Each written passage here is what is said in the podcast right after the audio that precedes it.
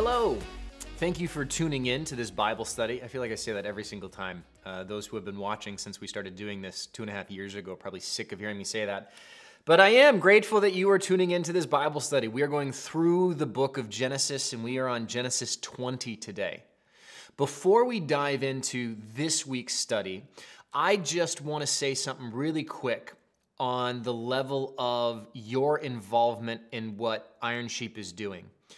Uh, it's been really fun to see over the past two and a half years as God has developed uh, this ministry. And in April, uh, we officially became uh, a non-for-profit entity, Iron Sheep Ministries Incorporated. We launched the website, and come January first, this is my full-time job. And a new element that is is foreign to me, but but I need to get better at, is inviting people to join in the work that we are doing. And what I mean by that is that these studies are being used. And it's not just Genesis on a weekly basis, people who are watching through Genesis with us. It is Matthew. It is Acts. It is Romans. It is previous studies. People are finding them and are listening to them and watching them and digging into the Word. And that is the whole reason for doing this. So I want to invite you to be able to participate with me and help with what we're doing. And there's three ways you can do that. The number one way is prayer. And to a non-believer, it might sound like cliche, like, oh, I'll pray for you. And I have issue when people say that and don't mean that. Prayer is our conduit, our communication with God, and it is powerful. Please, if you are going through and you are watching these Bible studies and you are involved and and and committed to, to participating in what Iron Sheep produces, please pray. Pray for this ministry. Pray that I am used by God and that it's God's words that are that are spoken, that the Holy Spirit uses me, but also pray that these studies are found by people throughout the world and that through them they are able to grow closer in their relationship with God. It's huge. Prayer is real and it is powerful, and it is by far the most significant thing that you can do. Number two is sharing the Bible studies or the Apostle Talk videos or anything that we produce. Yeah, you can share it on social media, but the, the bigger impact is if a friend complains about the fact that they feel a lack of their relationship with God, or they feel distance, or they just feel like, you know, my relationship with God is not what it should be. Of relationships are based on communication, are based on spending time together. So if you want to grow in your relationship with God, spend time studying His Word. It is His Word to us. It is the easiest way for us to know God's will in our lives is to study this book. So share these studies with those individuals. And it doesn't have to be Iron Sheep, but any study. Get involved in a weekly study and recommend that people do. They will grow in their relationship with God. The third way is financial. And this, in order to keep going and keep doing what we're doing, there is an element where people need to participate with their funds. And in you giving financially, it shows me that you want to help continue what is happening, that you see value in what God is doing, and you want to see it keep growing and keep happening. There are literally thousands of hours of content being watched of Bible study, which I think is really cool.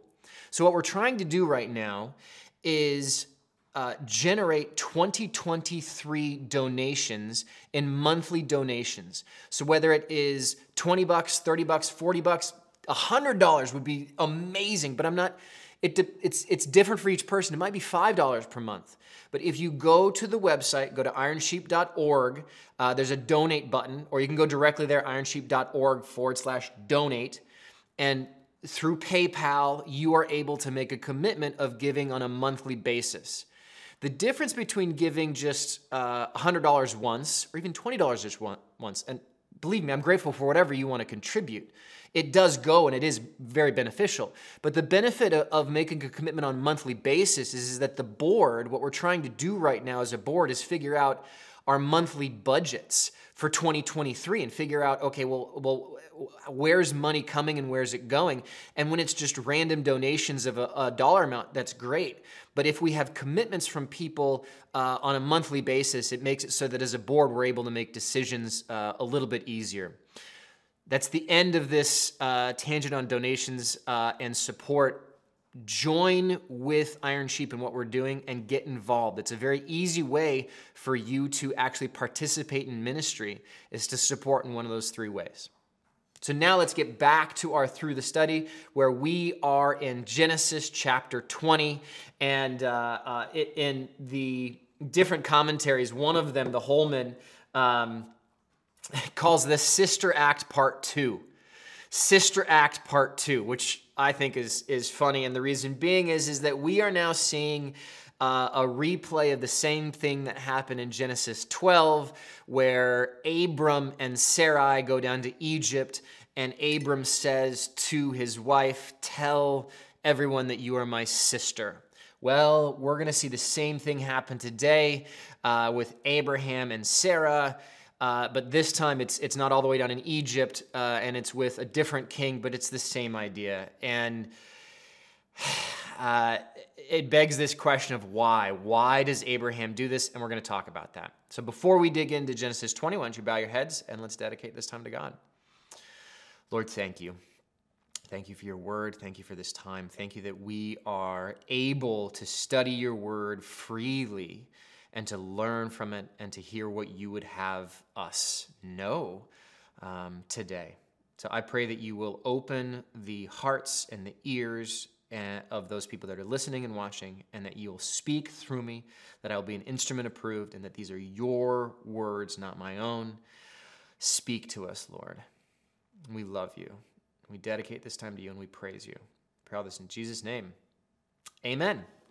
Okay, so I'm going to read uh, Genesis twenty, verse one, pause. We're going to talk for a little bit, and then we'll read the rest of Genesis twenty. Um, it's only eighteen verses, and I, I thought about going into twenty-one. Most of the commentaries actually combine twenty and twenty-one, and the reason being is that chapter twenty, we deal with Abimelech. The second half of twenty-one, we deal with Abimelech again, so it is logical to kind of chump, uh, put it all together, uh, but I don't, I, I don't want to do that. So, I'm rambling. Um, Genesis twenty, verse one. Now Abraham moved on from there into the region of the Negev and lived we- between Kadesh and Shur. For a while he stayed in Gerar. Gerar. Uh, I can't roll my R's. Gerar is, uh, you're supposed to roll your R's in that for the proper Jewish pronunciation, but I can't do that. Uh, and there Abraham uh, said of his wife Sarah, and actually I'm going to pause there. I was supposed to pause at the end of one. So we have three different locations, four. The Negev, Kadesh, Shur, and Gerar are four different locations that are mentioned. And I just want to camp on, on this for just a second. I think that when we study the Bible, one of the important things for us to do is actually have some context of where places are. Um, because for me personally, it helps me to, to try to picture where that location is, because these are real people, these are real events that happen in real locations. So uh, as we study, I think we should look at where these locations are.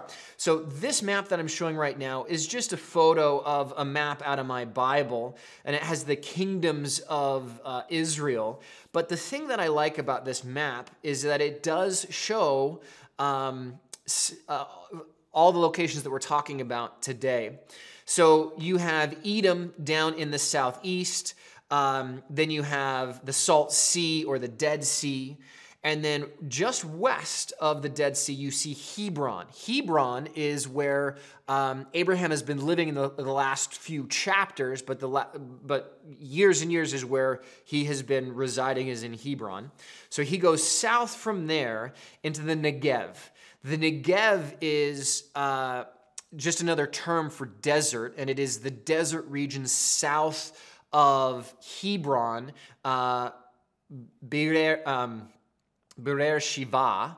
Um, I used to call it Be'er Sheba, but it's uh, Be'er Sheba uh, is how it's pronounced, and I'm still belaboring it, but that city is in the Negev. It's in the northern section of the Negev. The Negev is just the desert region of the south, but you look to the west on the coast and you see Gaza, and then between the two of those is Gerar, which is the town that we're going to be talking about today. This is the location of this happening. But if you look all the way to the south, you have Kadesh. Now this has a Kadesh Barnea. Um, so it's referred to as Kadesh as well as Kadesh Barnea. Now, as we go to the next map, this is a screenshot that I, that I took last night of Google Maps as it is today. Now, you see the Dead Sea, you see Israel, you see the divi- the the the um, the line in between Egypt um, and Israel, you see the Gaza Strip, and you see Be'er Sheba. Sheba is right there in the middle. It still exists uh, as a city to this day. Um, and you see Jerusalem up north.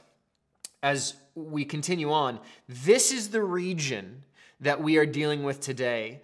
Uh, this desert region that is in the south, in between uh, the eastern side of Egypt um, and south of, of Jerusalem. Uh, this is zoomed in a little bit closer. The town of Gerar is, the archaeologists believe they found it in Tel Haror is the name of it. And it's in between uh, Be'er Sheba and Gaza. Uh, and it exists there to this day. And this is these are photos of that location. So this is, uh, they're obviously modern photos, um, but this is the location of the desert area in which we are going to be camping out today. And for me personally, as I said before, um, I like to see pictures of it. I like to know where it is because this literally happened in this location. Abraham stood and likely stood on this hill at some point and looked out over this valley uh, and uh, as these things were happening. And it helps me to get context to know that. Okay, uh, back to our notes. Let me just make sure I hit on everything. Um, oh, some, some other context. It's in this region uh, in which Hagar, when she has had enough, Uh, she is pregnant um, with Ishmael. Uh, she, when she leaves uh, and goes south, it's in this region, Shur, which is on the eastern side of Egypt. But this is where the um, angel of the Lord speaks to Hagar. Um, we also have uh, Kadesh, or Kadesh uh, Bar- um, Barnea, is a very important Uh, location as it uh, uh, accounts to Israel, and it will come up a lot in Israel's history as you continue studying through um, uh, as you continue studying through the the Old Testament. And the reason why it's so significant is is that this is a spot in which um, Israel is shown the promised land. So after Exodus, they go down and, uh, and they're in Egypt for four hundred plus years. Uh, the, the plagues hit, Israel is released, the part of the Red Sea, et cetera. They go over to the Sinai Peninsula. Then they come up north to the promised land, and they are in Kadesh, uh, in which the Lord shows them the promised land. They come to the southern border, and Moses sends uh, um, scouts up north to take survey of the land, and they freak out. They're afraid. They're afraid because of the Canaanites. They're afraid of the people, the giants that are living in the land. And as a result of this, the lack of trust in God, they spend another thirty-eight years wandering in the desert, this southern section, the wilderness area, for another thirty-eight years before they come back and take possession of the promised land. But Kadesh or Kadesh uh, Barnea comes up multiple times. You can read about it in Numbers chapter thirteen and fourteen, as well as Deuteronomy nine twenty-three are both spots that you can dig in description. You can see where it's from this location hundreds of years in the future in which Israel uh, unfortunately has a lack of faith in God. Uh, and, and as a result, uh, they wander for another thirty-eight years. It's kind of crazy. So now we're going to continue on, and I'm going to read... Um, Sister Act Part two, Genesis uh, twenty, verse two through eighteen. So join me. For a while he stayed in Gerar. And there Abraham said of his wife Sarah, "She is my sister." Then Abimelech, king of Gerar, sent for Sarah and took her. But God came to Abimelech in a dream one night and said to him, "You are as good as dead. Because of the woman you have taken, she is a married woman. Now Abimelech had not gone near her, so he said, "Lord, will you destroy an innocent nation? Did he not say to me, 'She is my sister'? And didn't she also say, 'He is my brother'? I have done this with a clear conscience and clean hands." Then God said to him in the dream, "Yes, I know you did this with a clear conscience, and so I have kept you from sinning against me. That is why I did not let you touch her. Now return the man's wife, for he is a prophet. And he will pray for you, and you will live. But if you do not return her, you may be sure that you and all belong to you will die." Early the next morning, Abimelech summoned all his officials, and when he told them all that had happened, they were very much afraid. Then Abimelech called Abraham in and said, "What have you done to us?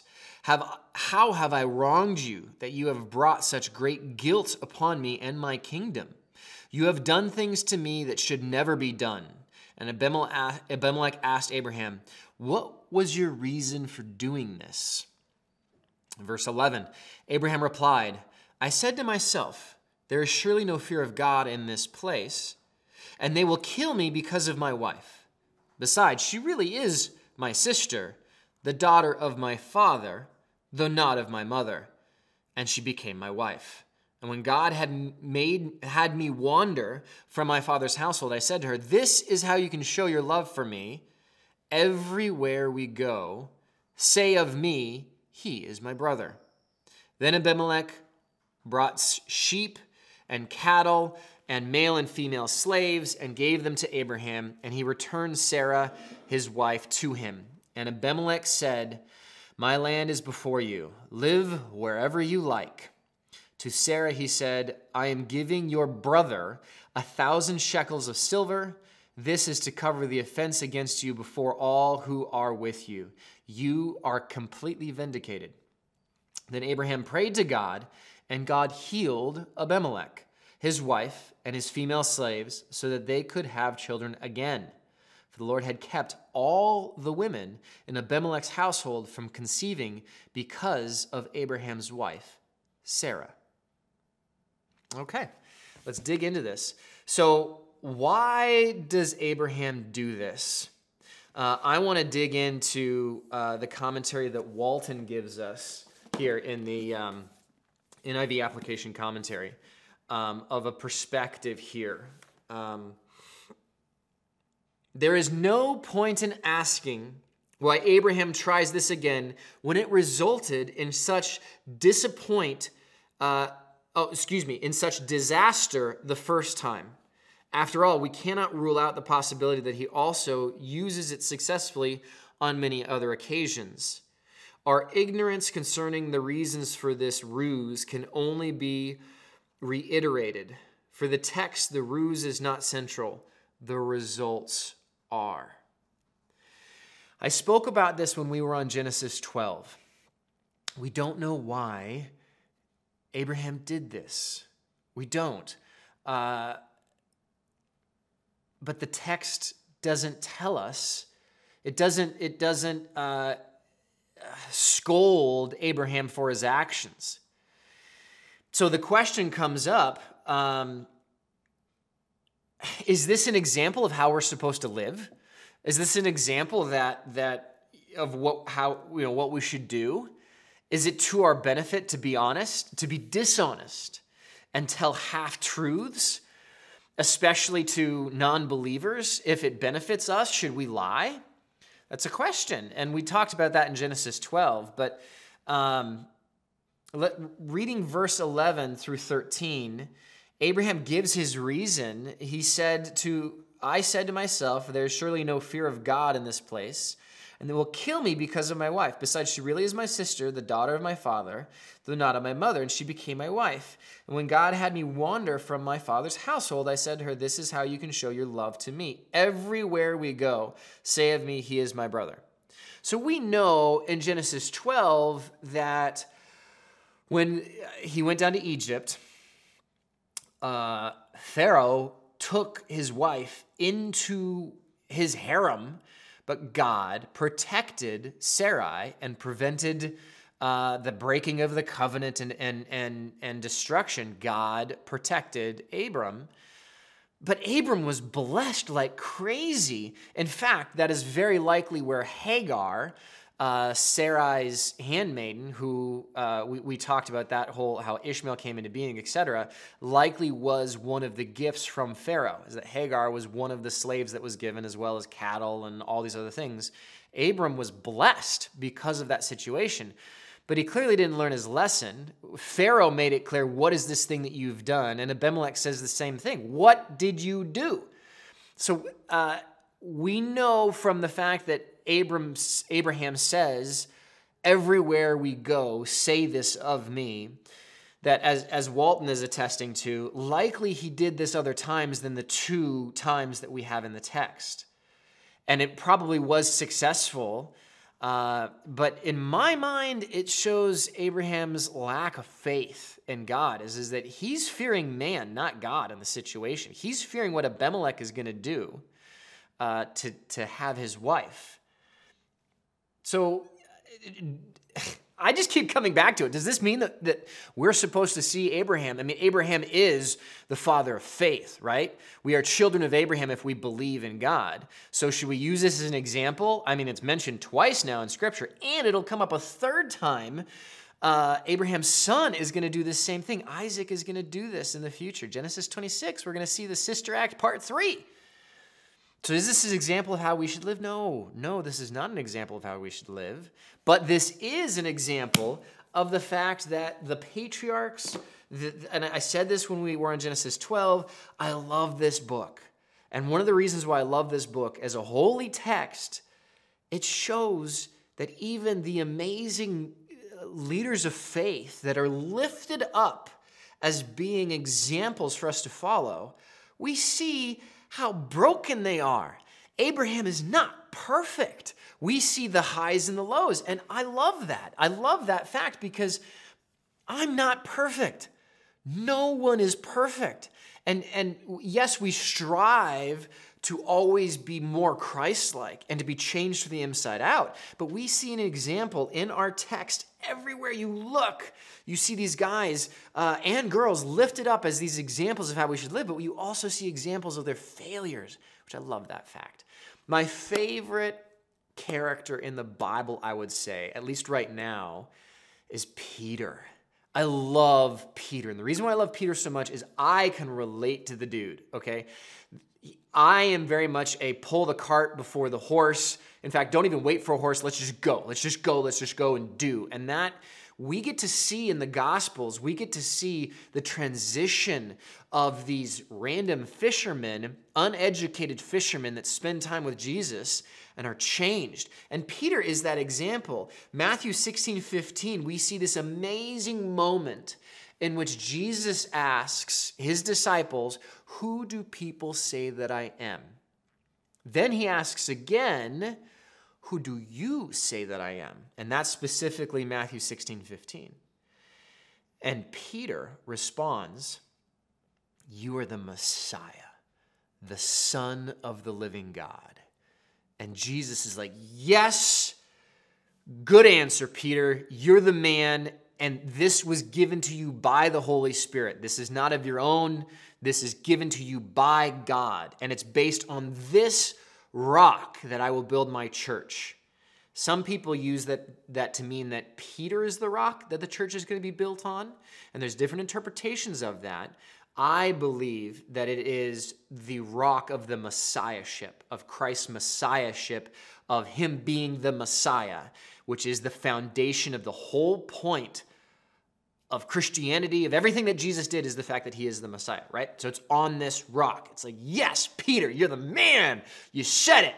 But then, oh, poor Peter, you just go six verses forward. And Jesus says, he, he, yet again, he's telling them what's going to happen. He's prophesying his death. He's saying that the teachers of the law are going to um, arrest him, and that the Son of Man will be killed, that he's going to be murdered and executed.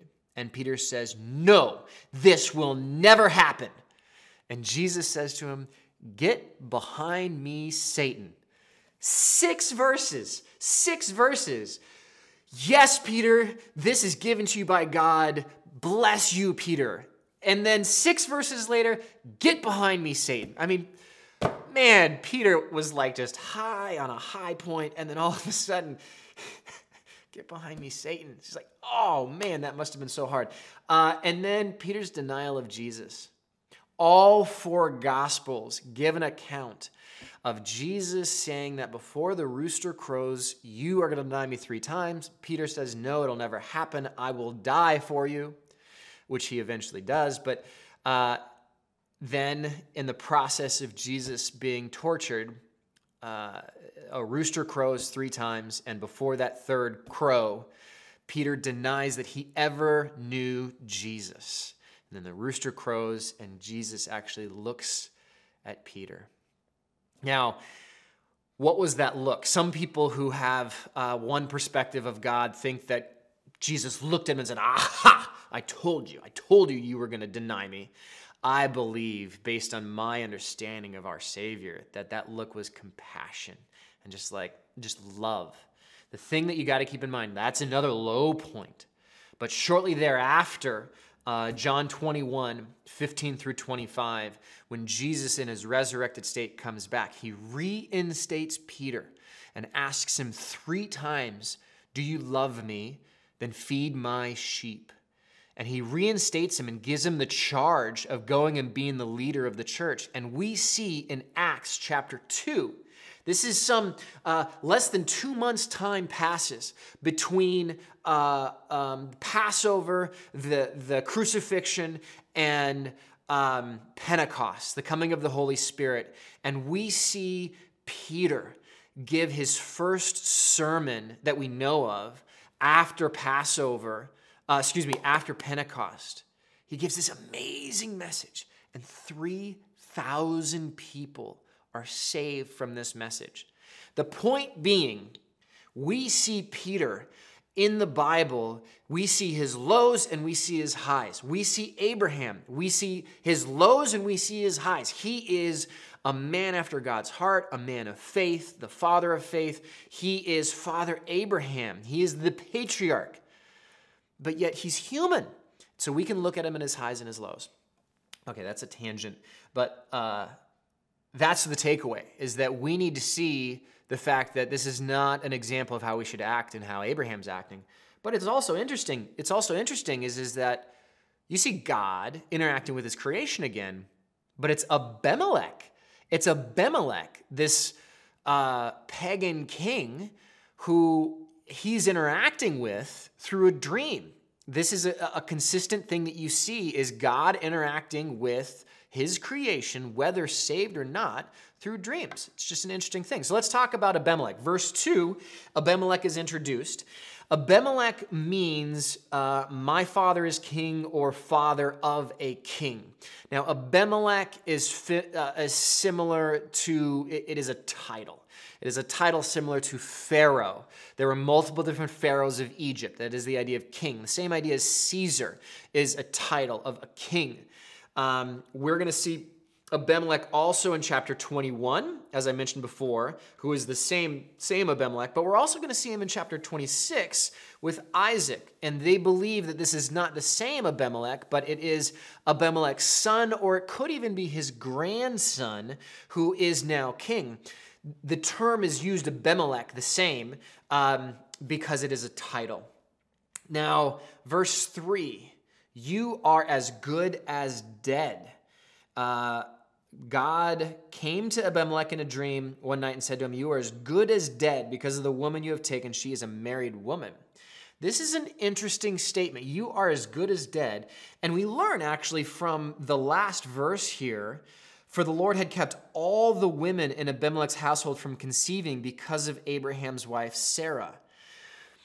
A plague hit Abimelech's entire household, and there is actually uh, a theory out there that it was some sort of a um, sexual uh, issue, a, a malfunction, so to speak, um, that affected both Abimelech and the women. They couldn't conceive, but there's also potential where he was actually impotent. which also does explain why he gets so upset and also why the uh, apology gifting that he does is so great. It's actually more than what Pharaoh gave. Pharaoh gave similarly, but Abimelech actually also gives land, whereas Pharaoh did not give any land to Abraham. But uh, so let me actually read um, from Walton again um, a little further on in the commentary here. Um, it is clear that the plague on Abimelech's house has something to do with barrenness, or more likely with sexual dysfunction, since Abimelech also requires healing. Abimelech, Ab- Abimelech's malady may be impotence. Uh, such conditions would bar any sexual contact and therefore would protect Sarah, as well as making conception impossible for Abimelech's wives. Anything that prevented childbirth could be described as closing the womb. Uh, Abimelech responds generously, uh, probably as an act of appeasement to Abraham's God. So, as I said before, God is protecting Sarah and is protecting the covenant. I mentioned this in Genesis twelve, that these ten chapters between twelve and twenty-two, we see situations of the covenant, the covenant at risk and the covenant being protected by God and the covenant being fulfilled. The, the covenant, you can go back and read it yourself. Genesis twelve, one is where it, it spells it out, uh, and then it's reaffirmed in fifteen and then the in seventeen. Uh, but it is... Uh, I will bless you, I will curse those who curse you and bless those who bless you. You will become a mighty nation uh, as, as much as the sand of the, the, uh, the desert and the stars of the sky, and the entire world will be blessed through you. That is actually a prophecy of a coming Messiah. That's Jesus is the blessing of the entire world through Abraham, as Jesus is a descendant of Abraham. Uh, But so that's the Abrahamic covenant. God protects it, because if we just saw God in the flesh come down and say, in a year's time, you will have a son. Now, she hasn't had that son yet, and we don't want that son to be by Abimelech. God is protecting the covenant. And because of that, he brings that plague down on Abimelech. Now, verse five, we see Abimelech defend himself. Abimelech is the innocent one in the situation. Uh, historical cultural context of the crime that Abimelech may have committed. You see Abimelech step back and, and defend himself in verse five and make it clear, I haven't done anything wrong. And then when he when he talks to Abraham, he makes it clear, what is this thing? He makes it clear, this is a huge issue. Uh, and we're we're pulling Walton back out for some more context. Um, page four ninety-five. Here, the accusation concerns the potential for adultery. In Egypt, Mesopotamia, and Canaan, adultery is regularly referred to as the great sin and is considered extremely detrimental to society to the extent that it is a it is characteristic of anarchy. Hittite laws, Middle Assyrian laws, and the Code of Hammurabi all contain legislation against adultery. Adultery was a big deal back then. Committing adultery, as this text said, was uh, it's detrimental to society. And unfortunately, today in our culture, uh, it has slipped drastically. Adultery is not nearly uh, such a bad sin um, as it was considered in Abimelech's day. In our day, I mean, the sexual revolution of the sixties and seventies brought about free sex. You know, uh, just go have consensual sex with whoever you like. We're free to do whatever we want. There's no consequences. Just go live it up. Eat, drink, and be merry, for tomorrow we die. If there is no God, sex it up. Go crazy. We see today the results of that choice, of that lifestyle everywhere. Sexually transmitted diseases, AIDS, all of these different uh, uh, plagues on humanity wouldn't exist if people followed the Bible's outline for marriage. Adultery is very simple to define. It is a sexual act outside of the bond of marriage between a man and a woman. Anything outside of that is considered adultery. The most, the easiest uh, example that most people think about when they think about adultery is a married man having sex with someone other than his wife. Yes, that is adultery. But here's a question. Are you guilty of adultery? Have you committed adultery? Most people who are watching this right now, hopefully most people, but there might be a few that say, unfortunately, that is in my past. But most people say, no, no, no, I haven't done that. Really?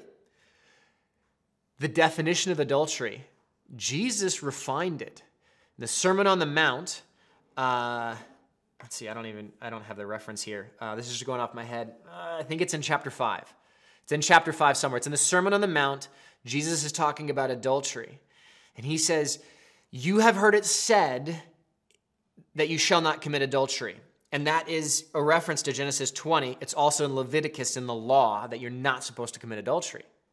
Then Jesus further refines it and says, if you even have a lustful thought for someone other than your spouse, you are guilty of adultery. Based on Jesus' definition, we are all guilty of adultery. Not just those people who have sex outside of wedlock, who have sex before they're married, or even heterosexual versus homosexual acts. All of it is adultery. Wow, I'm going on a tangent talking about adultery. The point being is, is that um, adultery is a big deal. It is a big deal today, and it is it was a big deal then. The whole ob- abortion uh, discussion that is happening right now in twenty twenty-two. In fact, um, in two weeks' time, I'm doing an Apostle Talk interview uh, with the head of a um, pro-life uh, care and pre- pregnancy center, uh, as well as a, uh, a local author um, uh, talking about the the plague of our day is abortion, in my mind. It is the number one thing that, that society says is okay, but it is not. And we're going to talk all about it, but the point being is, is that if people followed God's plan for marriage, abortion wouldn't even be an issue because people would wait until they were married as a mom and a dad and then have children. As it's designed, abortion wouldn't even be a problem. Okay, done with that tangent. Um, verse sixteen, Abimelech is, the, the point being from this, Abimelech is the upstanding guy in this situation. But I love verse sixteen. Verse sixteen, Uh, to Sarah. So Abimelech is talking, and he says to Sarah, I am giving your brother a thousand shekels of silver. This is to cover the offense against you before all who are with you. You are completely vindicated. Um, he gives him uh, sheep, cattle, male and female slaves, as well as a thousand uh, shekels of silver. The value of that today would be equivalent of the working man's wages for their lifetime. It's a lot of money uh, was given, but I love what Abimelech says. I am giving your brother a thousand shekels of silver. I'm curious. I would love to, to be a fly on the wall and see this scene because no doubt he didn't say, I'm giving your brother a thousand shekels of silver. I, I would anticipate they said, I'm giving your brother a thousand shekels of silver. No doubt there was a sarcastic tone because Abraham has just said that, well, technically, I mean, she is kind of my half-sister because uh, on my mother's side, on my father's side, but not my mother's side. And Abimelech is, my guess is that he said it with some sarcasm, but that's me putting that there. Uh, okay, takeaway, big picture application as we wrap up. God protects and provides. Despite Abraham messing up and clearly having a fear of Abimelech as opposed to a fear of God, uh, and a healthy fear of reverence, we see God protect the covenant, protect Sarah despite Abraham. So the question is modern day application. And I want you to read verse eleven. I said to myself, surely there is no fear of God in this place. Modern day application and takeaway for us today. There is no fear of God in this place. Abraham changes how he acts based on the fact that he's in a secular place. This king is a secular king. And uh, fear um, out of uh, Gangle and Brammer, which is this book, uh, the, the Holman uh, Old Testament commentary, um, he actually references and gives a definition of fear as being reverential trust that involves commitment and obedience. And I like that. We, you know, fear God seems so wrathful, uh, but it is a fear in the sense of reverence and respect. That's what he's talking about, is, is that uh, Abraham says, there is no respect for God here. The, the, this is a secular place. We live and exist in the real world. Your job is likely not in ministry. Your job is likely going to a secular place of work. Uh, your friends are likely not all Christians. We are called as Christians to be the salt. Uh, I like the saying that that manure, Christians are like manure. When spread out, it's very good, and we we fertilize the soil, but when all together, we stink. And I think that's true. We are called to go out and, and, and be the salt, be the flavor, to go out into the world. We're not called to only live in our Christian bubbles and only have Christian friends and only interact with Christian people. We are called to go and live in the real world, uh, be in the world, but not be of the world. And so um, our call and takeaway from this, don't be different than you are on Sunday uh, the rest of the week. You go to church and you act one way for that ninety minutes, or when you're at Bible study, you act one way. And then when you're around your secular friends or when you're in your secular work environment, you suddenly change how you act. It is more important that you reflect Christ in the secular environment than it is at church. You need to be true to who you are, and don't be afraid. Abraham was afraid of what Abimelech would do. And I know the fear that we have uh, of what people will think. Every time I share a video on social media, on Facebook, there's a part of me that, that, that says, well, what will people think? And that's just our human nature. It is the fear that even Abraham had. So the takeaway, the charge for us today is to be strong, because people are watching. They see what you are doing. Um, Brennan Manning uh, is a, uh, a, a Christian uh, um, a speaker, an author. Unfortunately, he's passed. But um, at the beginning of the D C Talk song, What If I Stumble? I'm going old school now. I mean, this is in the nineties uh, when this song came out, What If I Stumble? The intro to that song, the original version on the Jesus Freak album, look it up on, on Pandora or Spotify or whatever. Um, What If I Stumble from the Jesus Freak album in the nineties? It intros with this quote uh, from Brennan Manning. The greatest single cause of atheism in the world today is Christians who acknowledge things with their lips, then walk out the door and deny them by their lifestyle. This is what an unbelieving world simply finds unbelievable. The greatest single cause of atheism, atheism is us. I agree with them. It's totally true. It is that, that individual who professes to be a Christian, shares a, uh, a quote on social media, but then goes out and lives a different lifestyle. We need to reflect Christ in everything that we do, all the time, everywhere. And it's the challenge. It is a challenge of being a Christian.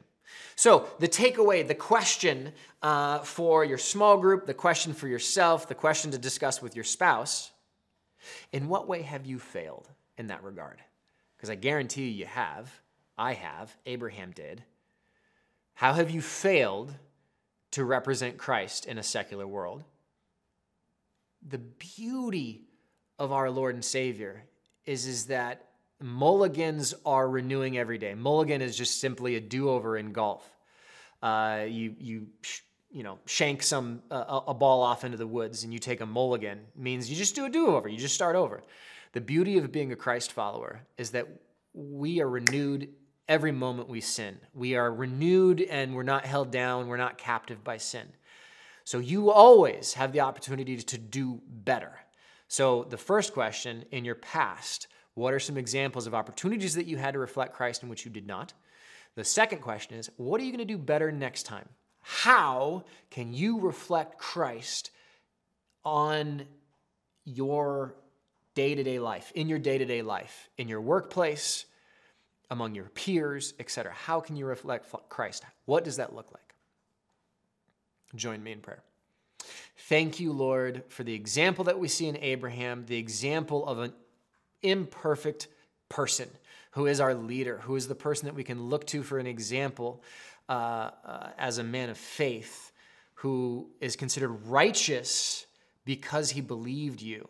But yet we see in Genesis twenty an example of him being afraid of human thought as opposed to being afraid for you, afraid of you. Thank you for this example that we have. And Lord, I pray that each person listening or watching this today would be strengthened in knowing that your grace and your forgiveness renews every morning, every day, instantly.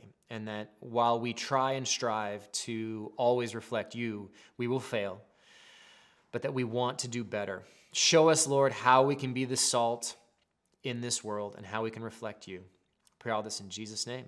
Amen. Amen. Have a good week. Feel free to read ahead. Genesis twenty-one. We are going to see the birth of Isaac. The promised child will finally be born. Uh, and then we're going to come back to Abimelech in the second half of twenty-one. Uh, and we're also going to look at Ishmael and Isaac um, because... Um, Ishmael is born, there grows again this feud between Hagar and Sarah and Ishmael and Isaac. So we're going to talk about that next week. Feel free to read ahead. I love you guys. Have a phenomenal week, and I'll see you next time.